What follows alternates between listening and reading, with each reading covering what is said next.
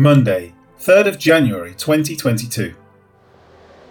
Now, as they spoke to the people, the priests, the captain of the temple, and the Sadducees came upon them. Acts 4, verse 1. Chapter 3 ends with Peter addressing the men of Israel at the temple complex at the porch which is called Solomon's. It is while Peter is addressing the people that chapter 4 begins. That is noted with the words, now as they spoke to the people. Peter is still in the process of giving his speech as this occurs. And his words were heard by some who were not at all pleased with what they were hearing. That will be seen in the coming verses. But for now, the narrative continues with the identity of those who are not pleased, beginning with the priests. The priests are those descending from Aaron, who was designated and ordained as the first high priest of Israel. The term chief priests is used many times in the Gospels, indicating that there was a hierarchy within the priesthood. Luke does not use that term now, and so this may simply be the priests who were on duty at the time, fulfilling their regular duties as scheduled according to their divisions. Along with them came the captain of the temple. Aaron the priest is descended from Levi.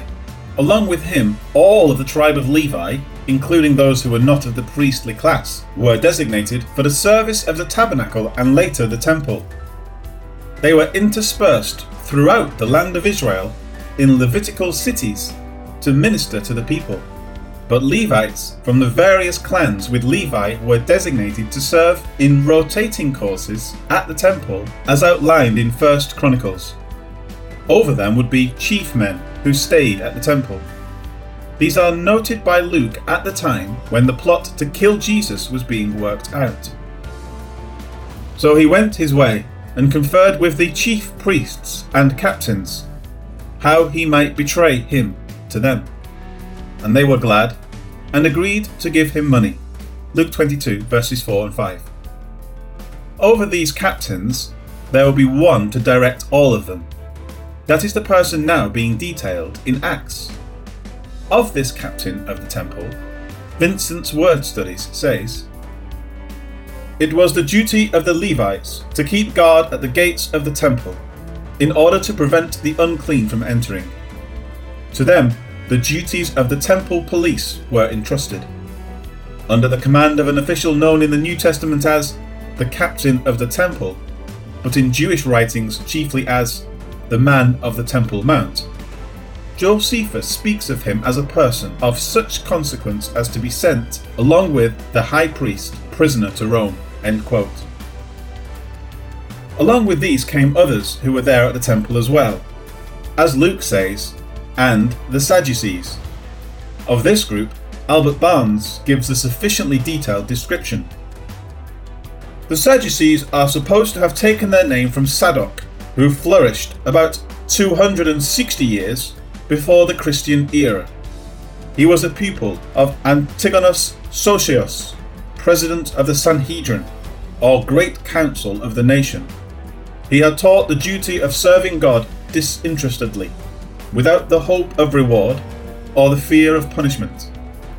Sadok, not properly understanding the doctrine of his master, drew the inference that there was no future state of rewards or punishments.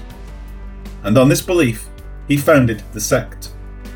The other notions which they held, all to be traced to this leading doctrine, were 1 that there is no resurrection, neither angel nor spirit.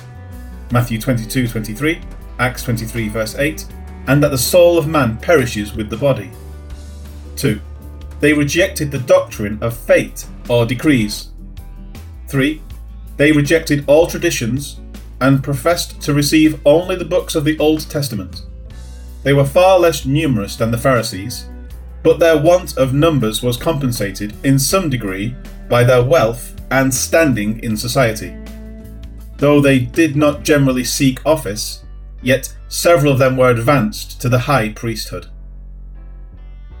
Of these three classes noted by Luke, it says that they came upon them, meaning Peter, John, and the beggar who were there before the crowd. The words indicate they didn't just come to hear, but that they are there to confront the men. The encounter is not one of friendly greeting and acceptance, but rather, as will be seen, one of displeasure and of forceful intent.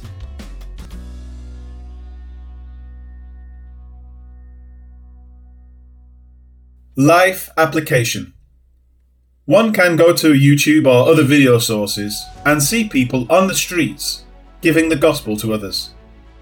At times, those who are being recorded may have the attention of the person or people they are witnessing to, and then along comes some public official to stop them, or even arrest them.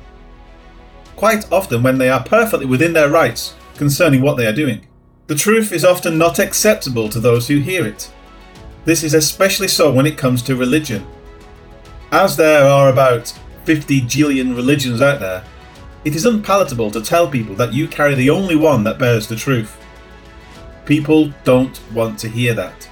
And yet, anyone who belongs to a religion either thinks what he believes is the truth, or he is an idiot for believing what he knows is untrue.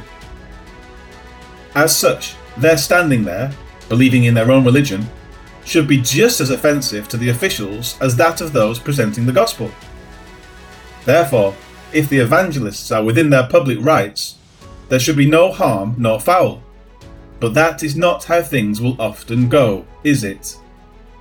Because there is truth, and because that truth can be reasonably verified through study, and because it is at variance with how people perceive themselves before God, the truth can be difficult to swallow.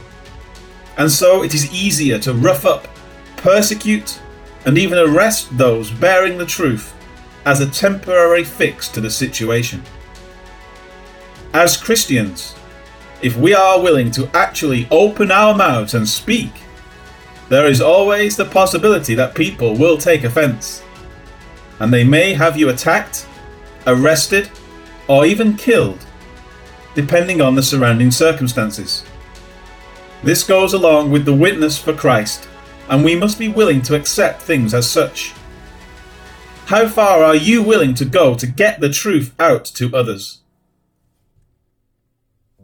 Everyone must stand before the Lord someday, and each will see the embodiment of truth in the person of Jesus Christ. It will be either for salvation or for condemnation. If you do your job properly, you may save a soul from the latter. Our current lives are temporary, but we will all spend eternity somewhere. Let us be willing to share the good news now, even if it means this current life gets more difficult or even cut short for doing so.